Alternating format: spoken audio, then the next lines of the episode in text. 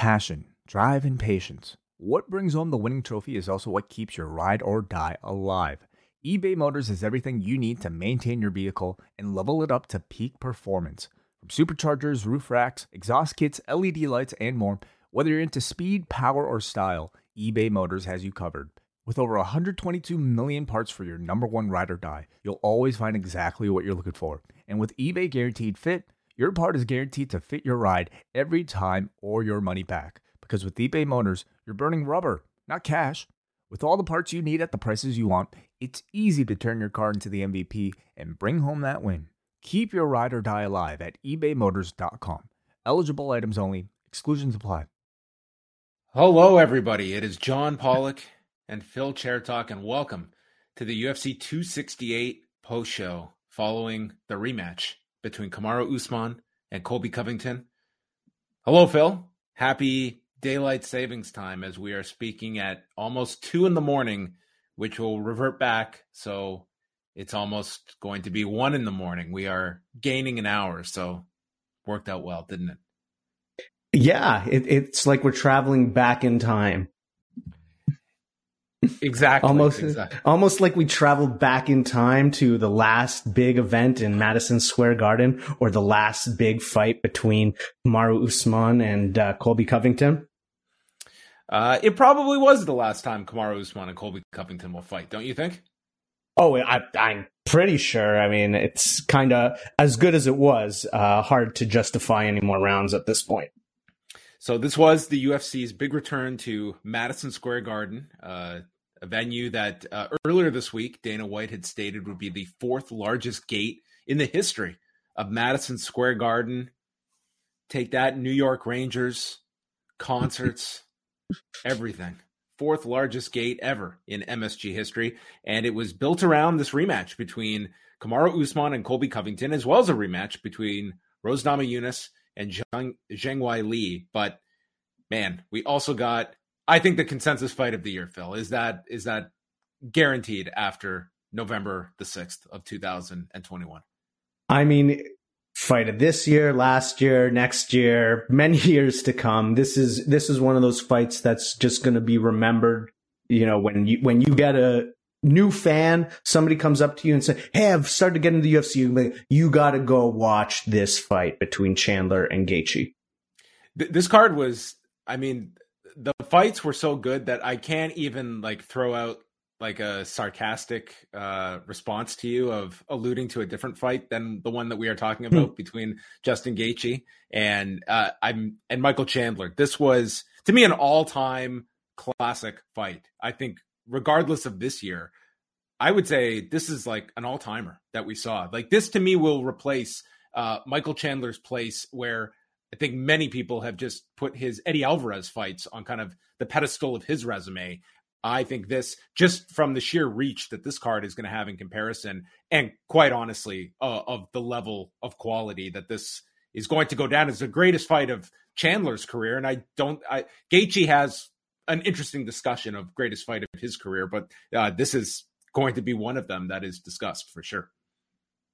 Yeah, that uh, Alvarez fight was something special, especially because it was it was the same night as Dan Henderson versus Shogun Rua, I believe. Yes. Or it was, so Yep. it was just like a night of ridiculous fights.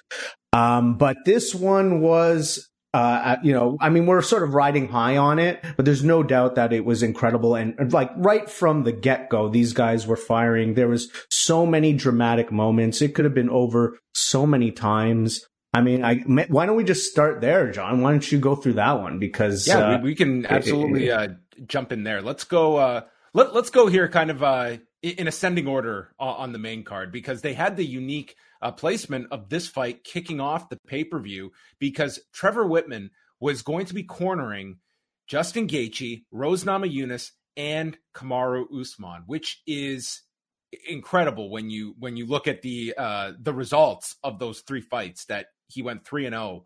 Um, so they gave him a bit of a buffer here with Chandler and Gaethje opening up the pay per view uh, before the two championship fights. So the guy would have I don't know um, an hour to kind of relax and get ready for the the next pair of back-to-back fights. He had to go out there and corner for 10 more rounds after this this this fight of the decade.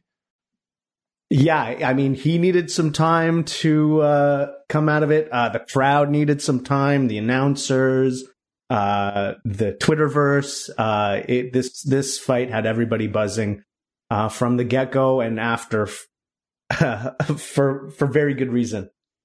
So, kind of the the context for this lightweight fight is that both had recently, well, in the in their previous fights, had their opportunities at the lightweight championship. Chandler is coming off that loss to Charles Oliveira, while Justin Gaethje has not competed since last October uh, when he was defeated by Khabib Nurmagomedov in what turned out to be Nurmagomedov's retirement fight. So it's been 13 months since we have seen Justin Gaethje compete, and I think everyone had high expectations for this one, and it was basically stated that this is as close to a guarantee of a great fight as you're going to get, save for some completely random injury that would pr- prevent uh, this fight from get- getting going. But that was hardly the case. They came out, and within minutes, you knew that this was going to be at at at worst, Phil. We were going to get a a one round fight that was going to eclipse Nick Diaz and Paul Daley because that's what I was thinking. Because I did not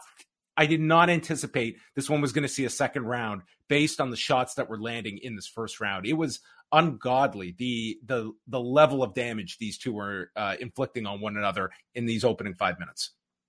Yeah, particularly Chandler, the way he was throwing every shot as if mm-hmm. this was the last one he's ever going to throw. And he was able to kind of maintain that throughout the fight, despite taking incredible damage. Uh, but then, you know, he started off really well, had looked like Gaethje was in all sorts of trouble.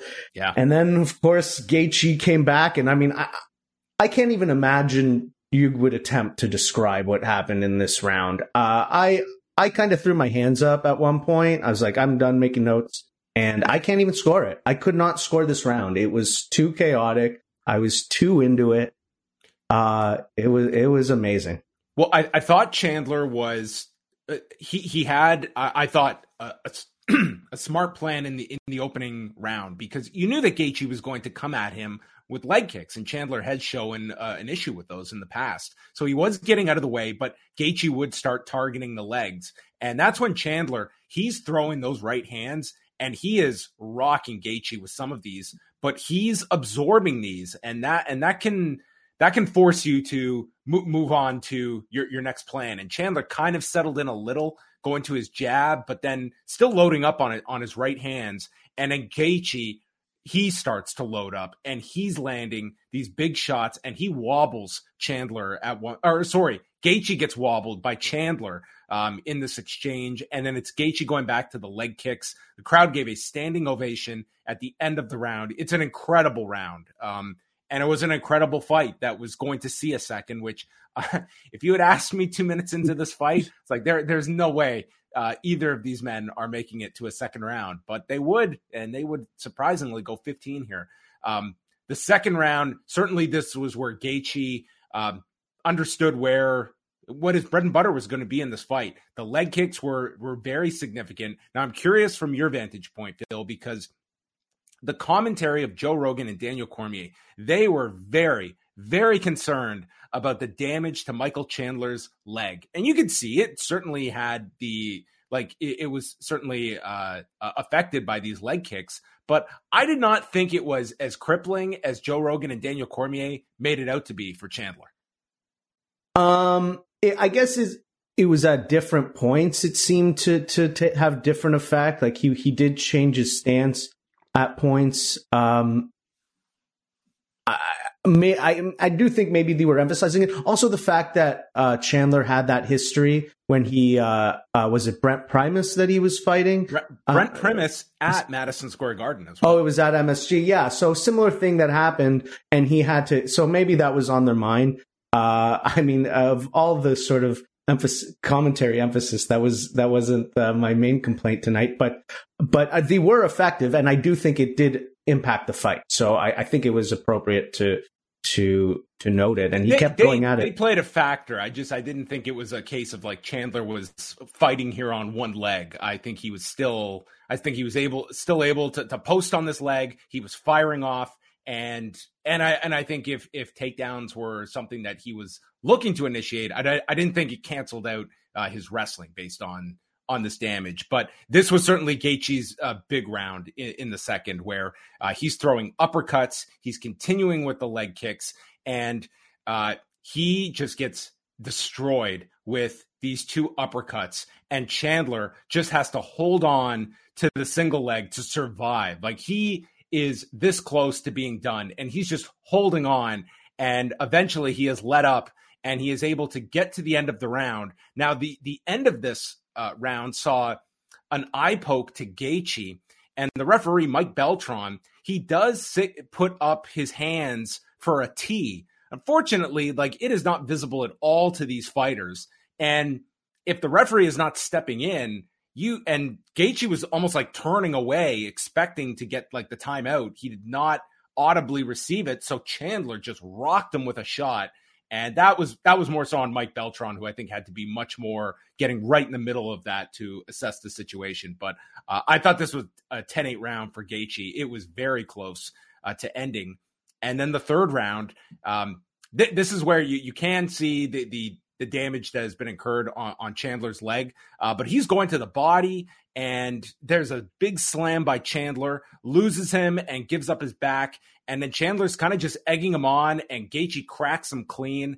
Uh, I did give the third to Gaethje as well. So uh, overall, here I scored this 29 27 uh, for Justin Gaethje, giving Chandler the first, a 10 8 for Gaethje in the second, and the third to Gaethje 10 9. Um, unbelievable fight. If you missed this, this is an this is mandatory. If you ever want to listen to us again, you have to watch this fight, or else you just you cannot be part of this club without seeing this fight. I would agree. And despite my skepticism, you did a fantastic job of recapping that uh, first round. But even with your incredible prose, they don't do that this fight justice. You need to feast your own eyes on these two men in the octagon. Yes, this will undoubtedly be fight of the year. I cannot, I cannot potentially envision. Did we have something last week that could have been fight of the year? It feels like every week there's something that's fight there, of the year. There was nothing at this level on last week's card. No, I mean there's nothing on this level on any card really. So uh, Gaethje, uh, Gaethje got the decision uh, with scores of 30-27 and then two 29-28s, and he guarantees I'm going to fight the winner of Charles Oliveira and Dustin Poirier, who fight next month. He'll either fight Oliveira in Brazil or Poirier in Louisiana. He doesn't care. But uh, this this will be one angry individual if they call him up to say, "Yeah, Justin, we're uh, we're going with Islam Makhachev." yeah, or, and you, Justin, are going to get Beneil Dariush.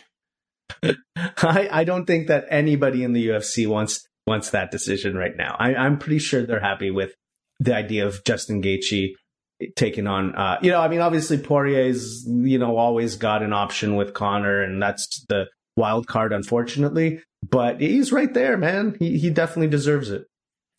Yeah, I, I think you have two great options in, in Gaethje and Makhachev. but to me, I I would still like to see Makhachev have one. Oh yeah, one yeah. Fight.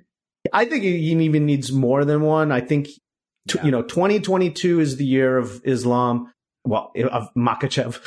And, uh, he can, you know, he could have two headliners and then you put him in a title fight at the end of the year and you put Gaethje in there first. And, you know, who knows what happens in this fight? I mean, it's essentially happening at the, you know, end of this year. So you can say it's the start of next year.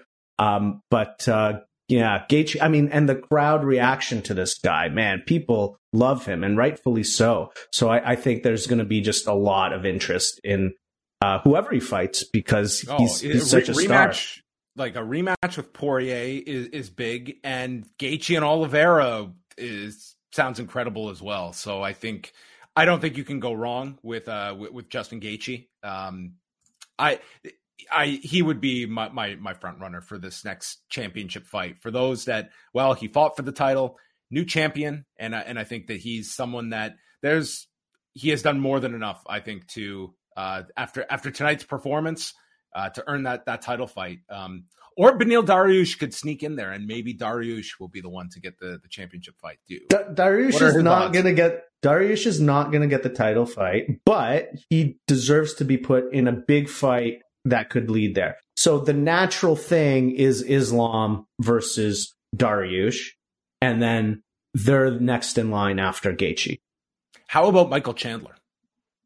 Oh, that's a great question. I mean, you know, uh, you know, I, I, just mentioned like how much the fans like uh, Gaethje. Like Chandler's made such a big impact in such a short time in the UFC, and then this fight just you know launched that to another stratosphere. Uh, you know, he his Dan Hooker win was on the Conor card, so a big uh, set of eyeballs have been on him many times. So I think you put him in a huge fight. You know, you I mean, serious damage here. Take a long time off for, for, for um, both of them. Like, yeah, like, seriously, I don't think sometimes we, we celebrate these fights, but at, at, the same time, there is a significant toll that comes out of uh, performances such as this. So it, it, could be a while. And with Chandler, um, he, he's 35 years old, and that's sort of hitting your upper limit at at lightweight.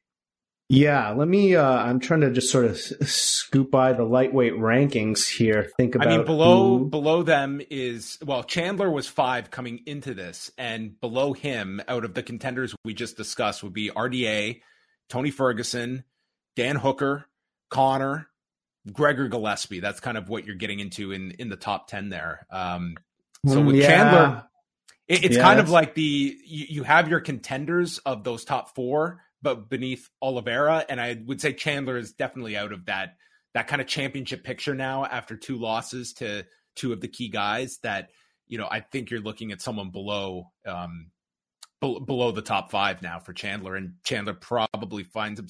I, I don't know actually if he will drop in, in, the rankings here. Like he he very well could could stay there. It's not as though he's losing to someone beneath him. Yeah, I, I agree. And, I, and looking at who's below him, you've got Dos Anjos, who's been inactive, Tony Ferguson, who's lost, uh, uh, you know, plenty in a row, and, and Dan Hooker, who he beat. So I, I totally. I, I, would favor Chandler against all of those guys, Phil, and uh, with, with, Conor as well. Like I, I would lean Chandler right now against mo- most of these lightweights. Yeah, I mean, uh, just sort of going down the list, sort of an interesting name would be uh, Rafael Fiziev. He was the um, one I um, was just looking at right now. It's a yeah. giant jump up for him, uh, but yeah. they are clearly very high on him as someone with that that that potential uh, on top. As are uh, Arman Tsarukyan as well. I think both of yes. those are lightweights to keep your eyes on in 2022. absolutely, Tsarukyan is still very very young. Uh, I think the Fizzy fight is a little bit more exciting. I think Fizzy is a little bit uh, faster track up the title picture. Um, so I think that might be more likely. But if you ask me which is, I mean, I, I uh, kind of Tony Ferguson is the one that makes sense, I think, because uh, he's the biggest name and I think he's like at the end of his deal. And so you want to, you know, hopefully, uh, you know, get a win off of him and look good. So, um, yeah, I'm not sure, but I think where, whatever it is, he'll be featured very prominently. It'll be a big time spot. You know, he'll either be, he'll probably be, you know, co-main event of a big card or, or on a big, you know, yeah, on a big yeah, pay-per-view like card again. He is a very established name after these these three fights and the the level of fight that he just put out here with Justin Gaethje. Like I I see him being in a very in a very strong p- position even even with even if you look at him kind of outside of the championship picture i think it's similar to where we'll probably discuss colby covington where he is kind of out of that championship picture but is still going to be someone that is a featured member of their weight class. Uh yeah. I mean it, it's he's in that great spot now where it's not that wins don't matter because he wants to be a champion, but he's sort of established himself as one of the most exciting fighters in the division. And that goes a long way. I mean, you look at people like Cowboy, the Diaz brothers, uh, uh, Jorge Masvidal, uh, just the interest in seeing you compete and be in exciting fights uh, can carry you actually a lot further sometimes than wins can in the UFC. I've just gotten a second win because our clocks just reset, so I feel a lot more mentally alive at uh, 1 a.m. than 2 a.m. Uh, so the two most unfortunate guys on this card were Shane Burgos and Billy Quarantillo, who had to follow one of the seriously one of the best fights. I'm going to say of I, am not even going to say fight of the decade because what what does that mean? That's like a fight of like this year essentially. So uh, yes. I, I, would call that the fight of the last decade and this decade combined. It's certainly to me in that conversation. And that's what Shane Burgos and Billy Quarantillo had to follow. And these guys had a very good fight. As people were noting, this would probably be a fight of the night on plenty of fight night cards. But it took a while for the crowd to get into this one because they were still just buzzing off the fumes of, of the last fight that they had just watched. So uh, Billy Quarantillo, he had a game plan of just coming out and while Burgos is certainly the more seasoned striker, he is he is just the more refined striker. He was just going to get uh, he was going to overwhelm Burgos with so much volume that he would not allow him to be able to find his timing to get any kind of rhythm. And I thought that was his key to su- success in the first round. Uh, so I did give Quarantillo the first. But Burgos uh, did put everything together as the fight continued. In the second round, Burgos increased his output by a significant margin. He was starting to land with leg kicks and elbows. And in the final minute, um, each are kind of just landing on one another. And Burgos nearly finishes Quarantillo and it gets saved by the horn. Into the third, we go.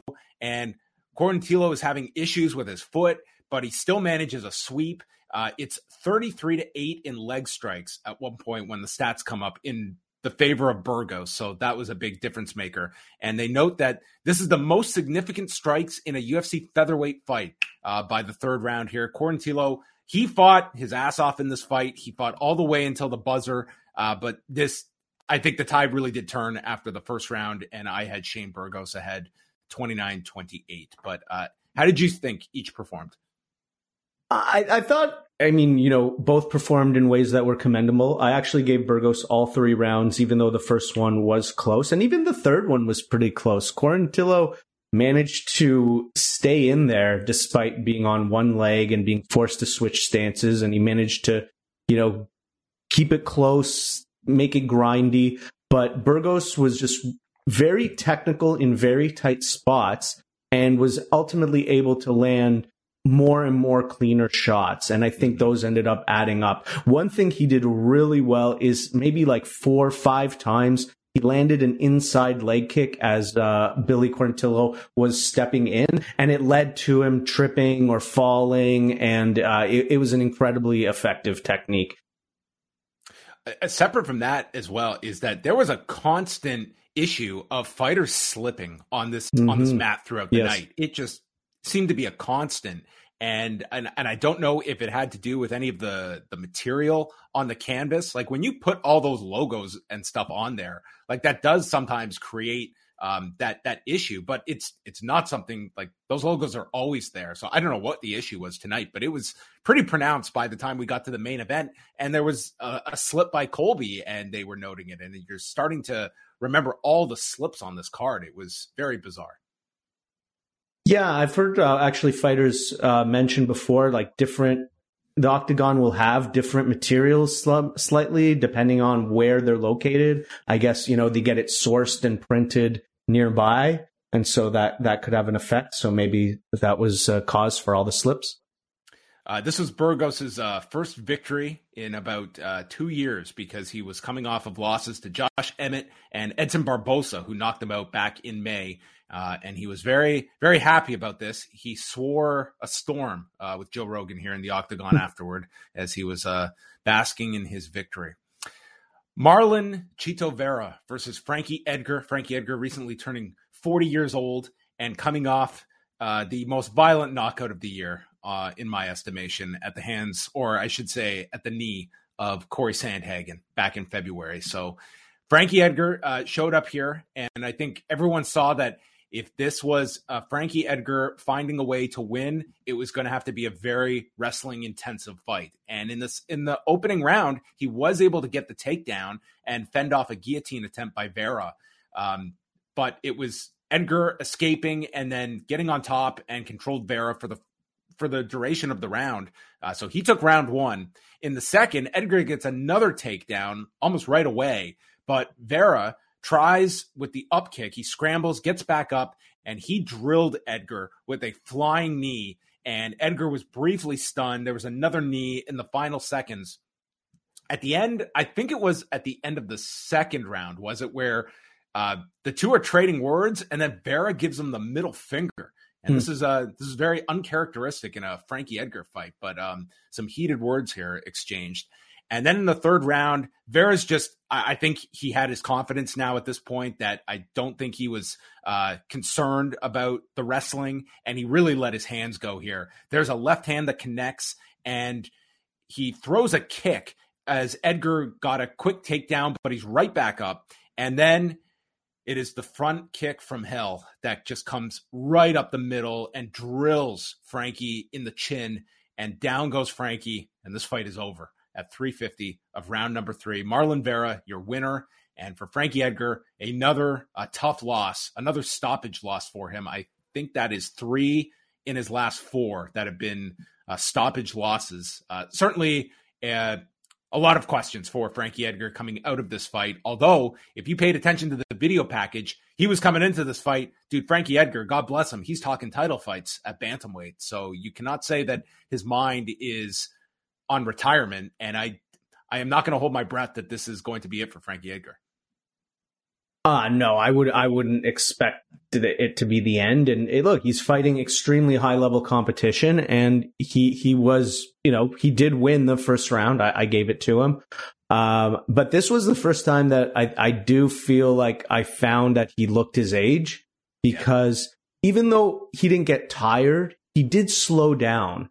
And that was what allowed Vera to land the big shots and getting close. You know, typically Frankie would be able to keep up the pace for five rounds and even accelerate towards the end of the fight, but that didn't happen here.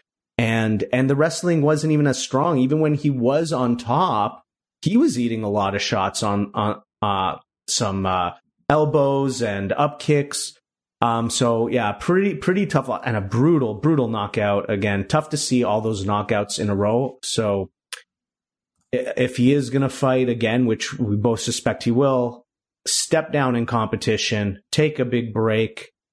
Um, yeah, it's sad to see greats kind of end up like that. And, you know, 40 years old, he probably doesn't have a lot more, uh, left in the UFC. Yeah, it's it's just a lot of factors uh, against Frankie Edgar. Uh, it had always been discussed of just how undersized he was, yet excelled at lightweight, and then it was mm-hmm. the move down to featherweight and the move down to bantamweight. Unfortunately, there's just that that kind of trajectory of your age is going up, your weight class is going down, and these are these are high high speed divisions, and and for Frankie Edgar at, at, the age of 40, like they talked about it in the fight, like this is this is not a division where it's it's designed for 40 year olds. Um, Frankie is losing. Frankie was number eight coming into this fight in the bantamweight rankings. Uh, Marlon Vera was number 13. So you have to imagine Frankie Edgar is going to fall down some slots. And I guess you're just looking at if you're Frankie Edgar, um, like you are not going to be competing for a championship in this division that houses uh, Petr Yan or I mean any of those upper echelon guys. Uh, would Frankie Edgar work with a a Dominick Cruz? You can find fights for him. The question just becomes: if you are Frankie Edgar, what are you fighting for at this point beyond just uh, a paycheck? And that it's you know probably your your identity as, as a fighter. But those are the the difficult questions I think that a Frankie Edgar has to ask coming out of this fight. Yeah, I mean, in a name like Dominick Cruz, in my mind, that's sort of the perfect type of opponent. You know, people, guys who are, you know, sort of on the tail end of their careers, legends, if you will, people who we haven't seen him get the chance to square up against with, um, not people who are, you know, making their title runs. Um, so that's what I'd like to see. Is that what we're going to see? I don't know. I'm sure he believes he can still be a champion. Cruz but, is fighting uh, next month too yes, on that yes. pay per view. So I mean, yes, the timing, right. um, it would work. But again, that's that's really going to come down to um, eh, p- people will they will enjoy that fight for what it was or what it is. Um, two guys, former champions, uh, meeting, but uh, to me, it's just it's a really clear understanding of you know where Frankie Edgar stands right now at bantamweight. Yeah. Rose Namajunas, Zhang Wei Li. This was a significantly longer fight than the first one from this past April, going a minute 18. In that time, Zhang Wei Li has uh, hooked up with Henry Cejudo and his whole team. So, uh, a- adding that wrinkle to her game. And in this fight, I thought that Zhang Wei Li had a pretty strong game plan here. Um, Rose Namajunas is someone who, especially early, has um, look, looked fantastic. Um, and this was one where I thought it was Zhang Wei Li who was um, able able to really assess the the timing of, of Rose early on. And when they went to the ground, uh, it was uh, Wei Li getting on top.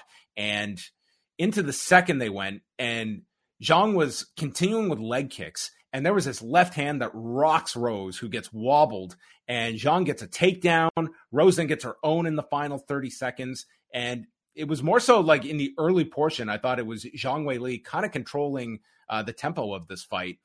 Rose drops her momentarily in the third round, and then they were clinching. Uh, Zhang then got executed a takedown and gets the back and ends the round in the mount. Very strong end for uh, for Zhang. And then in the fourth and fifth, I thought this was where Rose Namajunas was able to uh, turn things around for herself. Uh, each are connecting with right hands at the start of the fourth, and then Zhang gets the back on the ground uh, with both hooks in, but Rose reverses, gets on top. She moves to half guard and was able to control her for the rest of the round. And the fifth round was similar in the sense that Namajunas scored the takedown. Um, she did not have a huge wrestling arsenal in this uh, fight, but she was two for two on her takedowns. And this saw Namajunas just stay in her guard. And I thought she did enough to win this. I saw enough kind of chatter online about um, the amount of work that Zhang was doing off of her back that I'd be curious to kind of rewatch this round, but I did score it for Namajunas. Uh, but I had it three rounds to two for Zhang Wei Li. I thought it was a very close fight, and it seemed that the majority scored this for Namajunas. Did you did you see this uh, for Rose or for the challenger?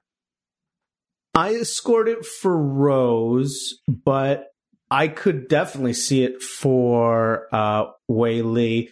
The it was really the the first and the second rounds were kind of the ones that were I thought were the the close ones to score because I agreed that Li did control well in the first round, uh, but it was I found that Rose was the one who actually landed the better combos and she was she was able to do more off of her back. There wasn't really any damage that Li did in that round. And then in the second round, uh, which I gave to Li, you know, she started. That was the one where uh, she rocked Rose, and that was yes, kind of that was it. So factor. even though Rose kind of won the round, there was the rock. So, and then the third round, I thought Rose won most of that round, but then uh, Wei Li ended so strong. So th- those first three rounds, I actually, eh, they're very, very tight. And then four and five were the ones that were, were ultra clear. So I know some people were saying that the 49, 46 was crazy, but if you look at it round by round, you could see somebody maybe, you know, edging them here or there, and it just adds up to four. But uh, I, I don't think it would be incorrect in any way if somebody had given this to Zhang Wei Li. Yeah, the scores were read uh, 48 47, 48 47 uh, in both directions. It was a split decision. And then, yeah, the, the score that I think got the most, uh, you know, scrutiny was the 49 46 for Rose Namajunas, which, I mean, if you want to dissect these rounds, I, I have a real hard time on, I, I would say two and three. It's like, I think you really have to work to make both of those Rose rounds. The first, I can see that one. And then if you're adding four and five, it's, um, I, I could go 48 47. To me, it was like the 49 46. It was kind of tough for me on two and three. Like, I understand that Namajunas certainly had um, maybe more time in control of those rounds, but this is based on effective striking, effective grappling. And I thought in both, like, Zhang Wei Li made those her rounds um, on, on top of it. But like was this close enough? And we're talking about a strawweight division that I mean, they were even discussing it in commentary. It's not the longest line of challengers. I would say you're looking at like Carla Esparza as a potential rematch, who uh, beat Rose Namajunas all those years ago on TUF, and then Marina Rodriguez. Outside of that, like the idea of Zhang Wei Li, I think it's not out of the realm of possibility that this fight will could, could happen again, and within two years it could happen. I totally agree. I mean, I don't. I how many wins do you think Wei Li needs to get? One, none.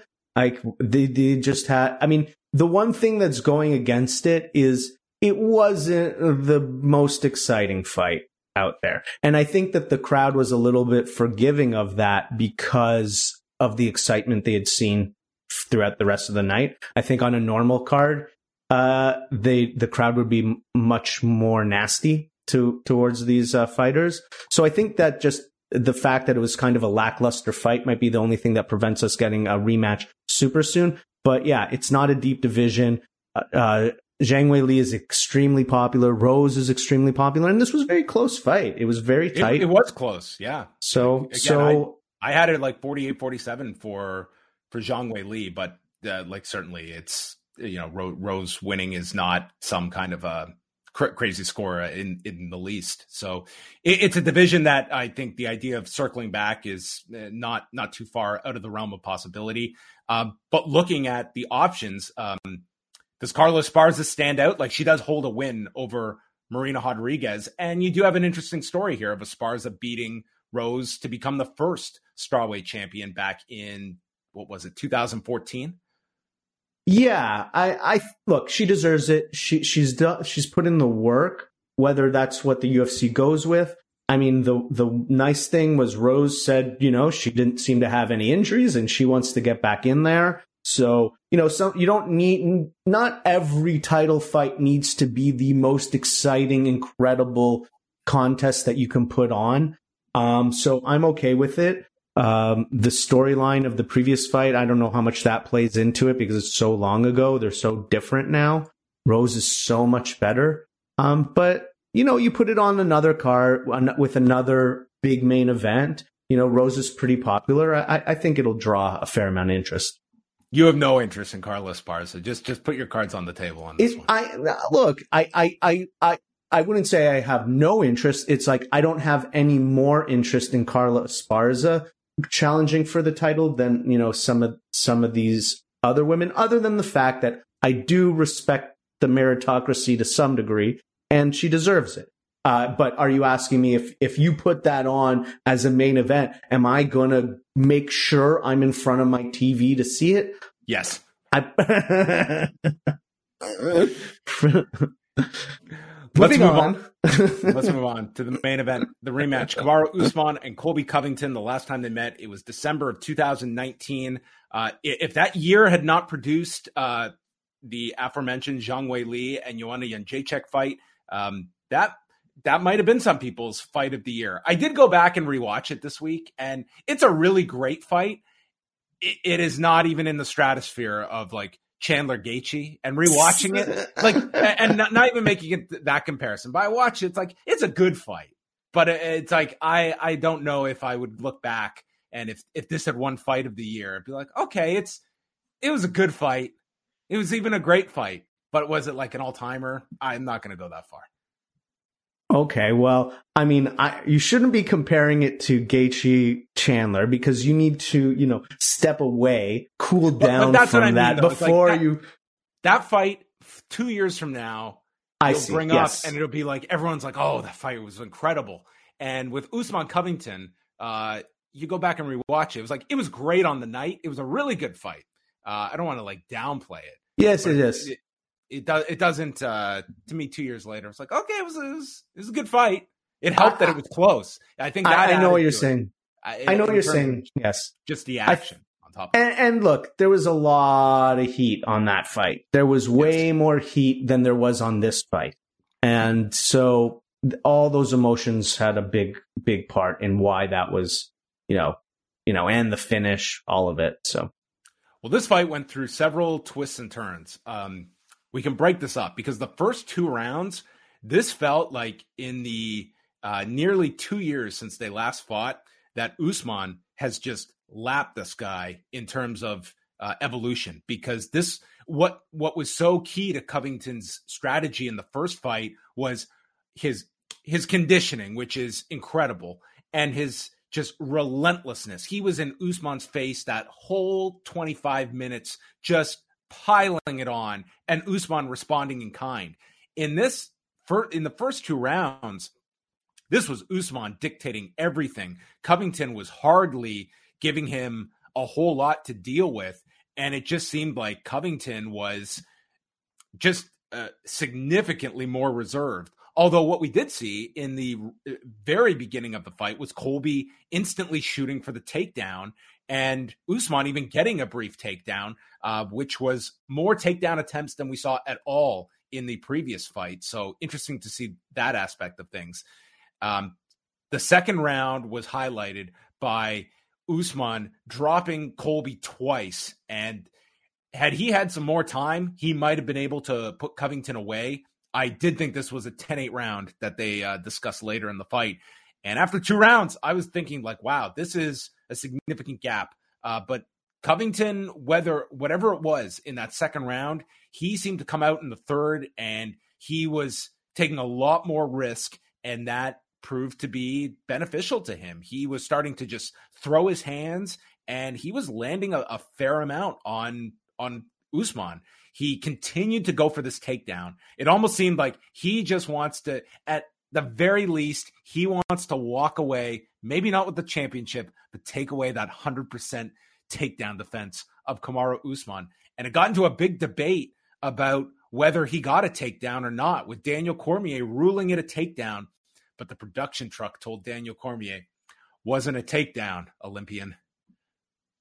Well, I mean, it's he it, to it's a takedown in wrestling is not the same as a takedown in MMA. They're different sports. There's I, different I, I, rules. I, didn't disagree with the truck, by the way, but yeah, Cormier was. Uh, I mean, look, yeah, I mean, I'm I'm not arguing with you know Olympian, former UFC champion of two divisions, Daniel Cormier, but for all my years of, or at least I guess recent understanding since they, they modified the rules, you have to establish control.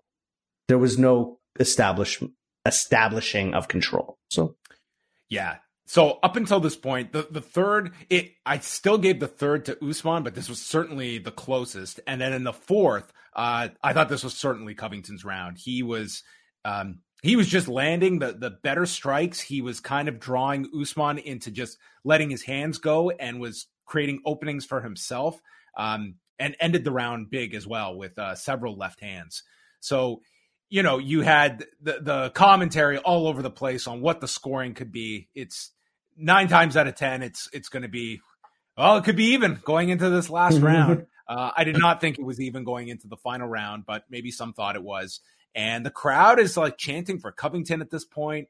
Usman just stuns him with a jab, but then Colby would use like this looping left uppercut combo, and the uppercut was his um, his best weapon of this fight, and primarily the last three rounds, which is when he was able to use it the most. There was an eye poke to Covington right near the end, and there's this moment where Dan Miragliotta, the camera's on him, so it's picking up everything he's speaking about to Covington, and he said you've got 40 seconds left, so I just don't want you to make something make some mistake.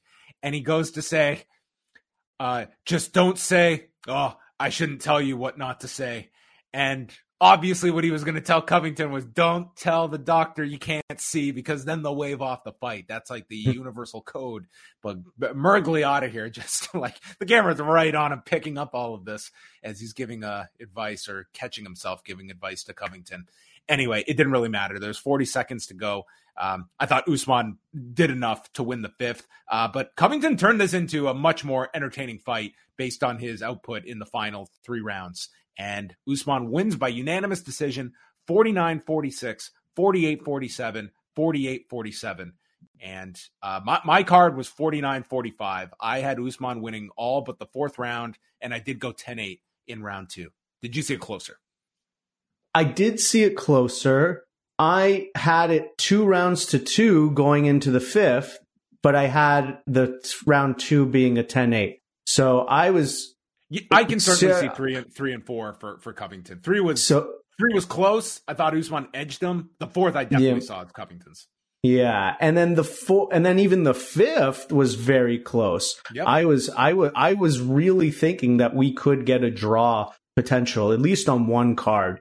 Um, but ultimately, Usman won three rounds, even if he got uh, because I did give him the third beat, just because he had slightly sharper shots in that one. I found, although you know, happy to be wrong. You know, I was so wrong. I mean, we talked about this a few times. I thought that there was not going to be wrestling in this fight, at least not from Colby. I, I didn't think he'd be able to uh, wrestle effectively and it wouldn't help his output, but he did. And it was very useful for him. He was actually the more effective wrestler in this fight. And that was a pretty big surprise.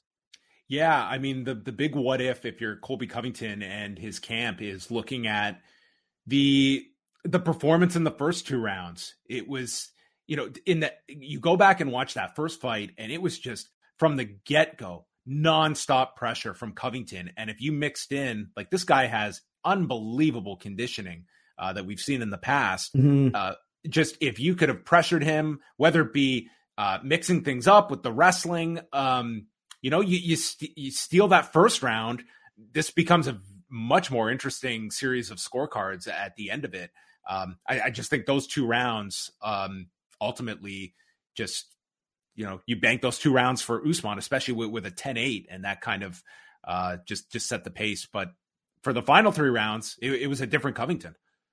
I think a big part of that is because the strategy was to more counter striking. Yeah. And and Usman was very good early with the straight shots and being precise, and it took a while for Colby to find a rhythm to catch him with. And then, as we saw in three and four, not only did he catch him, but he hurt him. There was uh, more than uh, two or three times where he staggered him. And, you know, as you mentioned, he kind of wobbled him at the end of the fourth round, right? So, um, I, I think it was the timing and just uh, being patient. And, you know, credit to Colby Covington because he was in some deep trouble in this uh, second round. Like it was close to he, he was close to getting put out of there. Came back strong and very tough guy. Yeah, and afterwards, I mean, they they they had this moment in the cage where they it was pretty much they just both kind of like embraced one another, and it just seemed to be Covington kind of turning off the act for thirty seconds, and you know both kind of being complimentary to each other on the microphone afterwards and Covington just saying he's he's not even at his best yet. He's going to be back in the gym on Monday. And for Kamaru Usman, I mean, he just builds his legacy uh, that much greater. I mean, he is now entering into that territory where people are going to be talking about him in terms of his his overall legacy and status in the sport. And this is a division that he has done a pretty remarkable job of shutting down over this past um, year and a half when you look at the performances against Gilbert Burns, the two against Masvidal, two against Covington, and you're looking at options of you know Leon Edwards is fighting next month against Masvidal that I think many will favor Edwards in, uh, but the the grand question, Phil, that I'm going to throw at you is. Oh, don't, don't say no, no. The answer is no. If you, if, if you, what is the easier sell for a pay per view in 2022 Kamaru Usman versus Leon Edwards or Hamzat in the oh. fast oh. lane, ricocheted right up into a championship fight. Oh, I thought you were going to say something ri- even more ridiculous. I thought you were going to say, what about if he fights Canelo Alvarez? Which is, which is what, of course, you know, was the chatter leading up to this week, uh, which is absurd.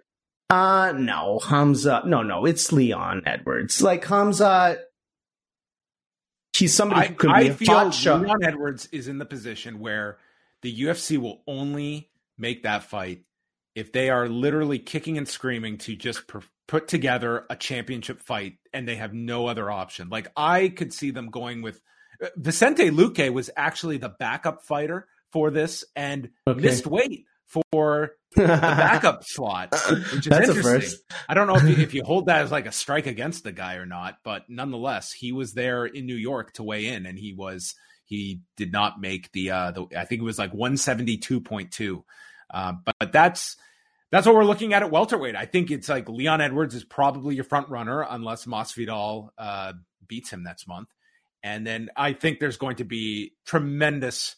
I, I definitely want to see Hamzat in in one more, if not two more, significant fights before he is, for his sake, before he is thrown against a guy like Kamaru Usman. We have not seen Hamzat against a high level wrestler, and to put him in with Kamaru Usman, it's um, I don't know. I I could certainly though see from a marketing standpoint of just Dana White just losing his mind looking at a 30 second commercial of highlights of this guy to sell a pay per view. Yeah, I, I'm not.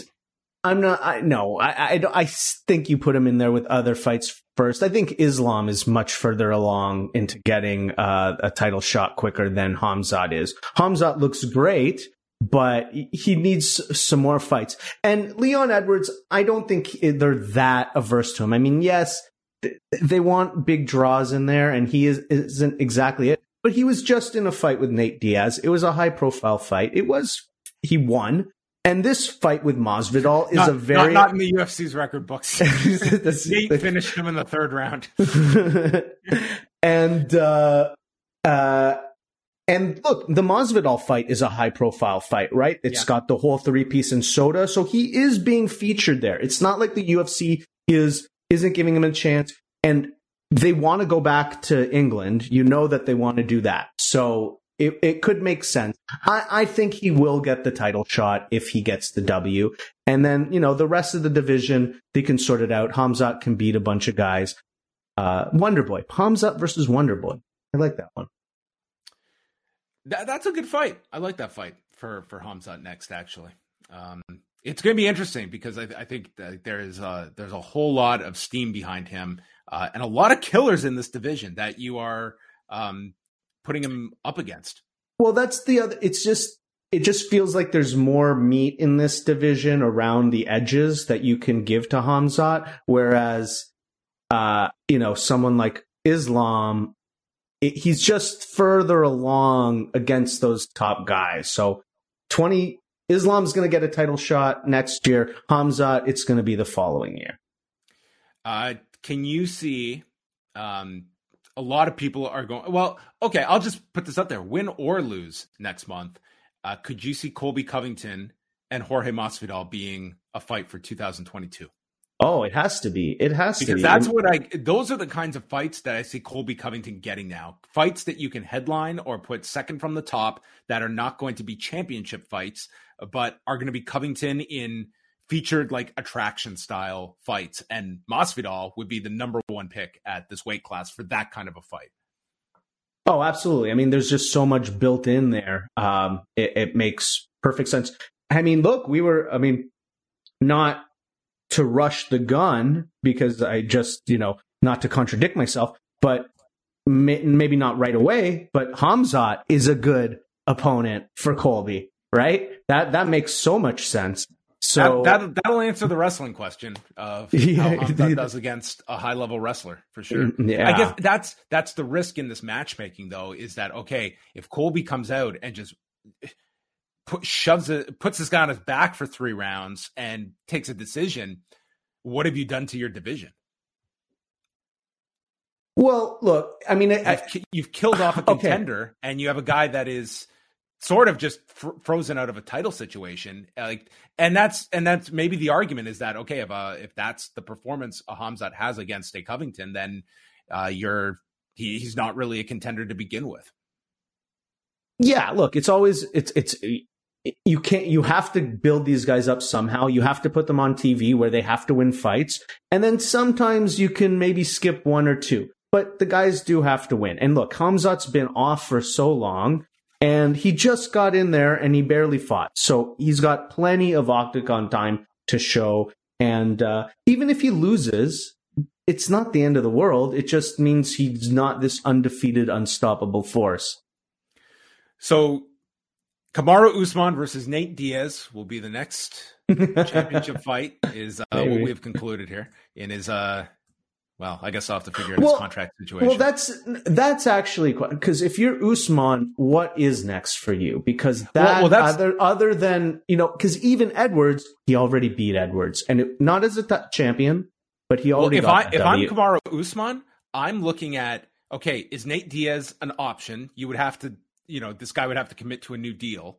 Uh, yeah. Number two, seriously, if you're being paid based on points, who's the most attractive challenger outside of Nate Diaz in this division? Um, you've beaten Masvidal, and I think that's more of a argument in favor of Hamzat, a relative uh, of a of an opponent that you, as Kamaru Usman, may see as I have way too many tools for this guy to deal with, and who is going to engage the most like fan interest uh, for a fight, this or Leon Edwards. Like if you're looking at it from that standpoint, um, I could see Usman really campaigning for a give, give me Hamzat. I would I would be more than willing to headline a pay per view with this guy. Uh, I think you're overselling Hamzat right now and underselling Edwards right now. Maybe in a year the trajectories are a little bit different, and Hamzat I think is, if you is, went to the Discord like, right now, put put out a poll. Okay, who would who, would you, who would you rather see fight for the championship. I think you'd be surprised at how many. Do you know how much no, buzz there was on Hamzat this past I, week? Like I, am I know there was a lot of, of the people that are. And, and, listen, this is not me saying I would be um, campaigning for this title fight for Hamzat. I'm just saying that we should be looking at the UFC's history of matchmaking and not throwing out the possibility of them uh, just skyrocketing this guy while he's hot he's very hot. He's very popular. And yes, they're going to hotshot him, but I don't see him leapfrogging every single person right now to get a title shot today. Eh, that, well, it, it's like that defeats he, that defeats who, the purpose. He leapfrogging in the grand scheme of things. He's he's leapfrogging Leon Edwards. And... He's leapfrogging himself because he's doing himself a disservice. The UFC is doing everyone a disservice by doing it right now versus letting him maul a bunch of numbered guys and it being a really big sell. But the argument is that if, let's say he got paired with Neil Magny, okay? Yeah. Neil Magny just, you know, your top guys have all the answers for this guy. It's do we just feed this guy to Neil Magny and make nothing versus send him to our champion, and at least we get one big pay per view out of this guy who is, and we find okay. out if this guy's for real or not. How how big of a pay per view is that really? I don't think it's that big. Like I, I just, I mean, it's it's entirely driven well, by well, the I'd UFC. say right now, Us- Usman and Leon Edwards um, on their own on a pay per view is not bigger. Fair, fair, but it's I just don't see it as being like a, a big difference. It's just however the UFC sells it. Yeah, maybe you can sell Hamzat a little bit better, but it's not like he has a built-in audience. So I, I just poor Neil Magny, uh, Hamzat versus Neil Magny. Let's do it. Okay, they're pull on that one. It's made. uh, let's quickly chat about some of these prelims because uh, oh my, the, there were some spectacular some spectacular fights on the undercard. Um, headlining the prelims was uh, Alex Pereira, who was uh, former Glory middleweight and light heavyweight champion. Uh, Joe Rogan, uh, I wish there was a camera on him because he was he was in his glory, just looking at this man and just he was in awe of this man coming to the UFC in his uh in his uh what was this his fifth professional fight uh taking on Andreas Michailidis and this was not a good first round for uh, Pereira, who was taken down and largely just um, put largely ineffective in this first round. It was not the most exciting round. The crowd started to boo this, uh, but Michailidis did enough to win this round convincingly uh, by t- taking away this guy's weapons. Unfortunately, each round starts on its feet, and that's what the second round began as and Pereira just drilled this guy with a flying knee. It was so hard that every single person in this arena left on Saturday night completely forgetting the first round and just looking at Alec Pereira as the next killer at 185 pounds. What is going in his favor is the fact that while as a kickboxer, he beat Israel Adesanya not once but twice, including by knockout. What is against him though, he is 34, and as I mentioned, he is now four and one as a as a professional in MMA since making the switch over. But Phil, I will say in this middleweight division, going back to our uh, Hamza debate, uh, this guy will get fast tracked if he can just put a handful of wins together. Um, but that said, 34, it's it's like how how much time are you going to need to kind of grow to what you're hoping for in MMA. This is a little late to be arriving at the UFC, and I will say it would purely be based on history and trying to find a unique story for Israel Adesanya if this middleweight division is just totally bare of challengers. Uh, I totally agree. Definitely getting hot shot. I mean, they they were trying to get him into the UFC for a while. You've heard Dana White talk about him publicly, um, which is not something he does with the guys who aren't in the UFC too often. And this was a big it, spot on the like huge spot. prelim in his UFC debut. And, and he delivered, what? right? He yeah, delivered this, in a massive way, right? So this was a highlight reel finish, uh, 18 I mean, seconds was, of the second round. I think uh, Joe said something, you know, uh, to the effect of like, he makes people go flying or something at the start of uh, when he was like describing him. Uh, and it sounded ridiculous, but he pretty much did make this dude go flying. He used the word ferocious and monster many, many times in the description of uh, Alex Pereira. But I mean, he's going to be a middleweight that people are going to be engaged in just because of the like everyone sees what the the potential road is, and he is going to, I think, get a lot more.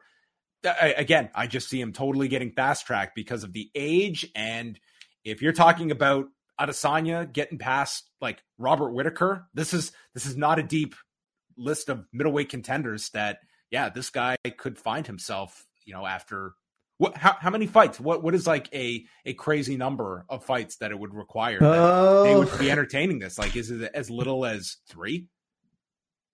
Including this one, I would assume, right? So two more?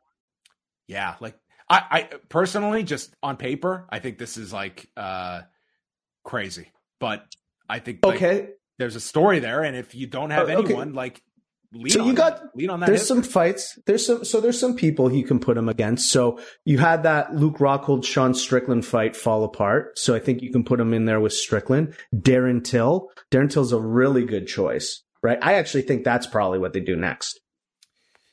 You're at least going to find out where this guy stands. If you're going from Andreas Michailidis to Darren Till, uh, you're, you're going to find out real quick where, where this guy stands at, at middleweight. And maybe you just have to figure that out now. Well, I think the idea is that would just essentially be a kickboxing bout, right? Like, it, I mean, if Darren Till's smart, he'll he'll try to take him down. I, I but not, the, the I, thing, I think like this is somebody that you go in there with like a heavy or just a semi competent wrestler. Um, you know, this first round showed like that it's going to be a problem for him. I agree. I, I do agree. Is is Darren Till a semi competent wrestler? He's not going to be. So maybe that is that is good matchmaking. Bobby Green and Raging Al Iaquinta. Uh, Bobby Green had 10 straight decisions coming into this fight. And Phil, the streak is over. Uh, Bobby Green was, you know, sometimes his style, it can be frustrating to watch. And then there's times like this when it just seemed everything was on in this fight. Incredible movement. He is just Iaquinta is throwing and he's just hitting wind and he drills Iaquinta with a right hand. Iaquinta goes down and Green follows up with strikes for the finish. 225 of the first round, his first stoppage win since beating James Krause in November of 2013. The James Krause? The James Krause. Wow. Um, that's a pretty surprising stat because Bobby Green is a pretty good fighter and he's actually looked really good lately, even though he's had some losses. You know, he had that loss to Fizzy and he looked great in the third round and he lost to Thiago Moises and I thought he looked good there. And, uh, as you were saying today, everything was just on point. Like, I mean, he must have landed at like 60, 70% today. Um, you know, he was talking trash right away, like he always does. His hands were low. Al, I don't think hit him with anything. Uh, very, very good performance from Bobby Green, who I think is one of the more underrated fighters in the UFC. And was one of the busiest last year. He fought like four times between June and October last year before taking a bit of a break. Um, but this was a, great win for Bobby Green. Uh, did a nice interview with Joe Rogan afterwards. Uh, Chris Curtis and Phil Hawes. Hawes was all in control of this fight. Uh, just precise striking. He was landing side kicks to the knee. He was the quicker of the two. And then Chris Curtis said, you know what? Left counter. Boom. He rocked Hawes and followed with another knee up the middle. And Hawes goes down and gets finished by hammer fist. This was like whiplash of just how fast this fight turned in favor of Chris Curtis, who stopped Hawes at 427 by knockout in the opening round. Yeah, I mean, if you were watching this fight and you were a fan of Phil Hawes, it was going perfectly until it wasn't, and it was over. Um, you know, like that's the recap.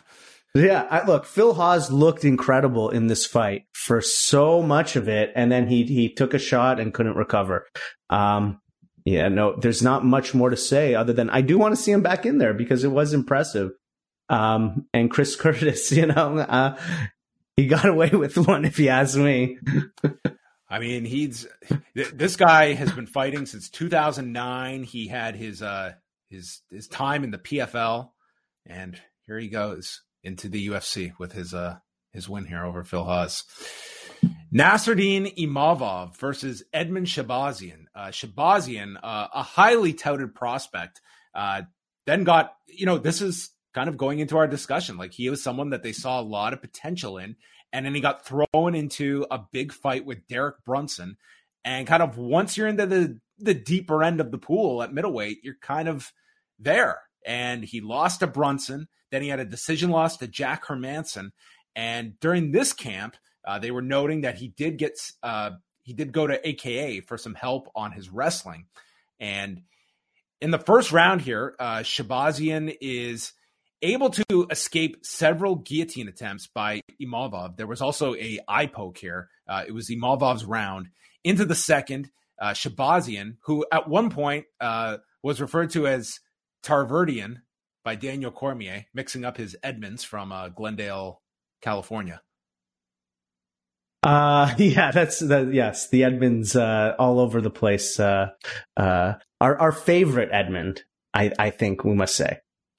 Uh, Shahbazyan, he certainly has an immense ability to withstand submissions because he escaped a lot of deep chokes here by Imavov, who just could not believe that he could not submit this guy, who it was very tight um, that he had this guy with, with a guillotine. Then he sliced op- he sliced open Shahbazyan with an elbow strike and moves to a crucifix and just starts raining down elbows until Keith Peterson stopped the fight.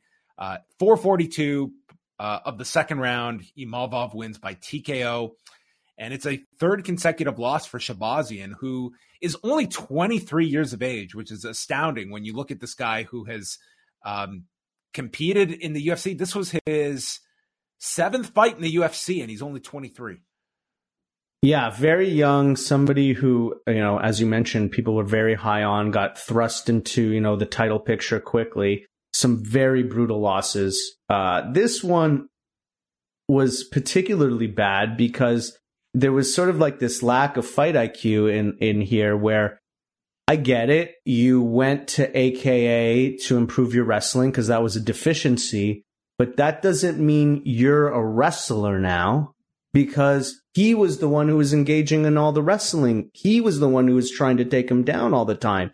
And I, I just, it was just a big disservice to him. Like it was, I can understand, you know, uh, when they were striking, uh, Imavov was getting the better of him, but he was having his moments. And I just think he was just putting himself in, into an uncomfortable position to engage in all that wrestling. And ultimately, uh, it, it turned out to be his downfall. Yeah, I thought I thought there were just some errors in, judgment in this fight. I I'm not going to write off Edmen Shahbazyan. I think he's too young, and I I see a lot of of skills in, in this fighter. Mm-hmm.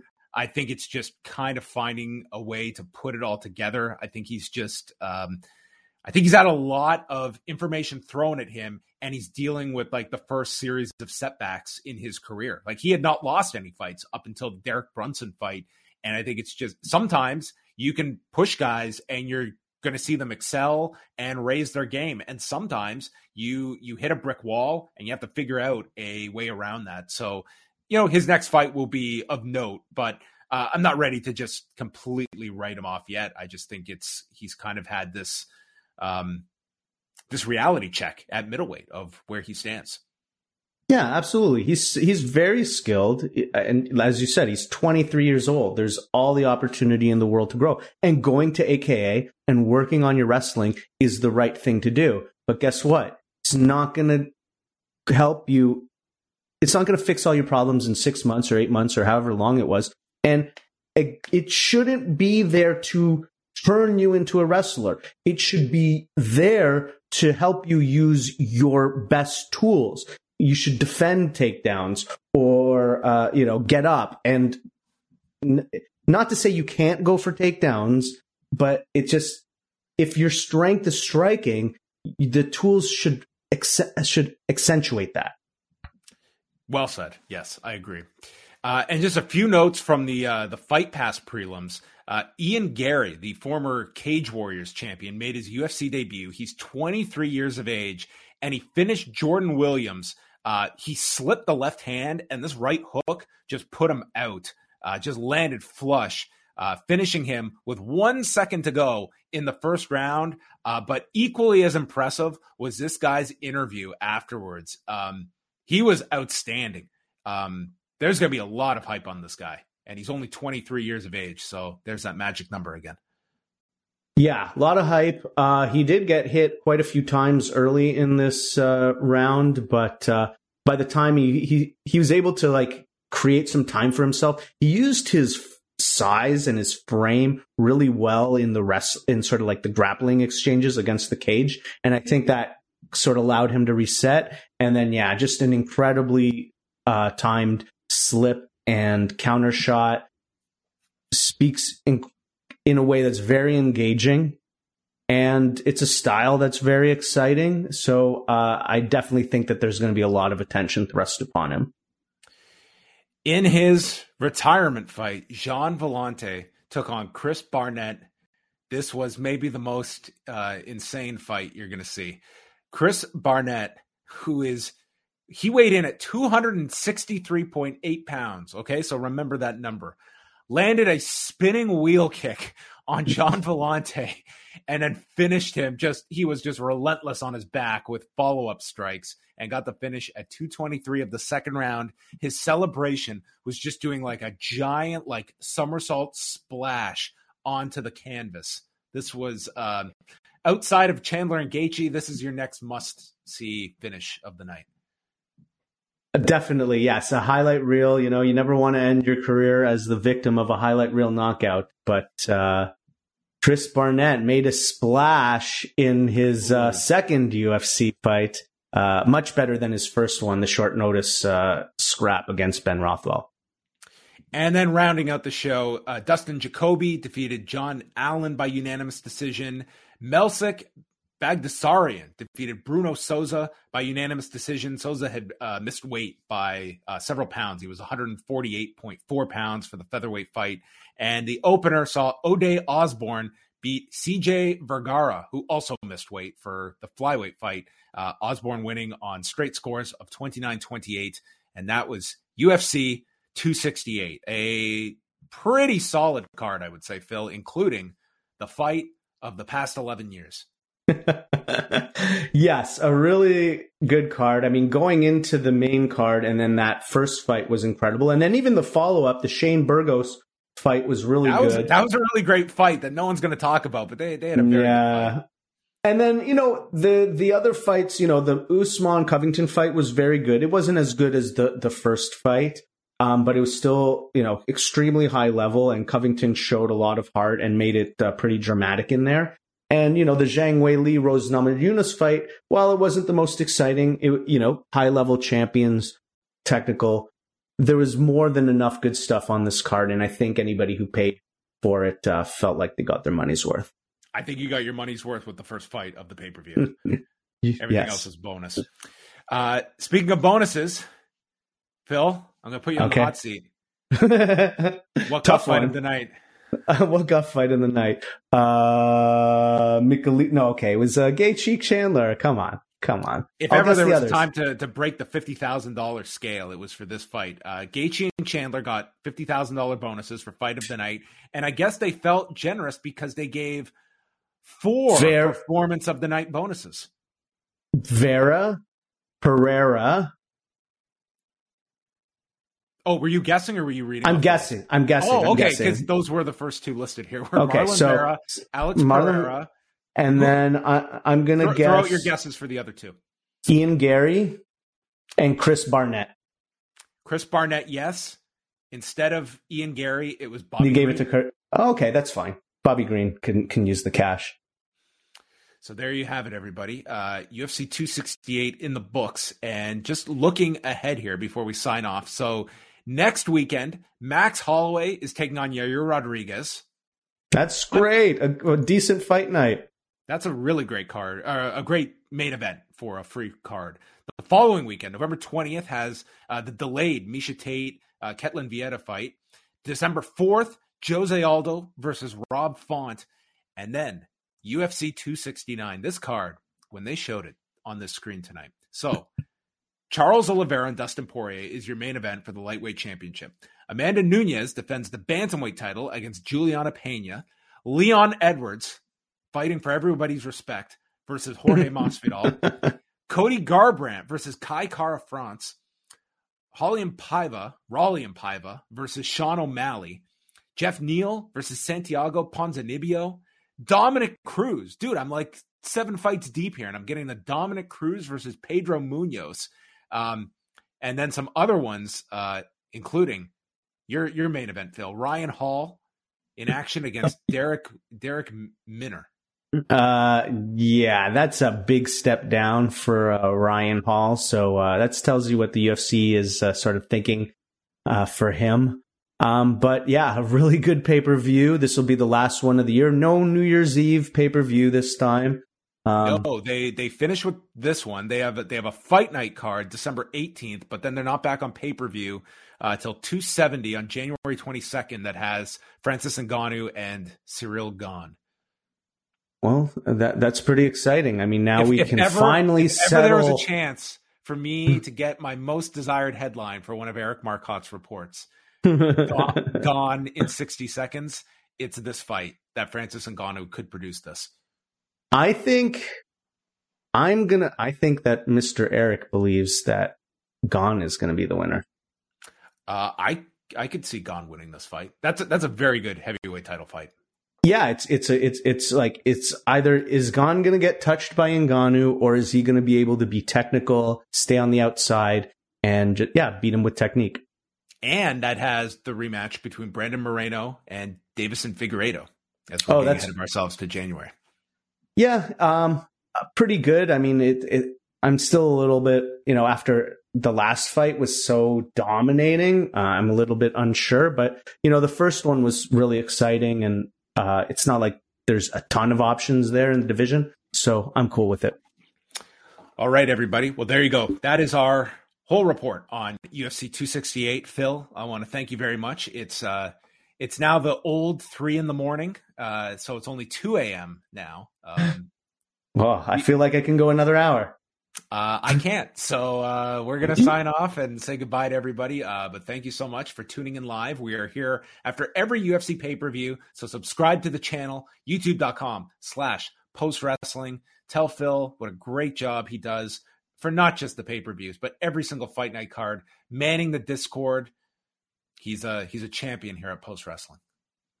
Well, thank you, John. Uh, I want. It was actually very popular in the Discord today. We had a ton of people stopping in for the fights and really need to give more of a shout out to Mr. Eric Marcotte because Mr. Eric Marcotte is doing actually much more of the managing of the Discord on the fight nights, always putting up the fight polls.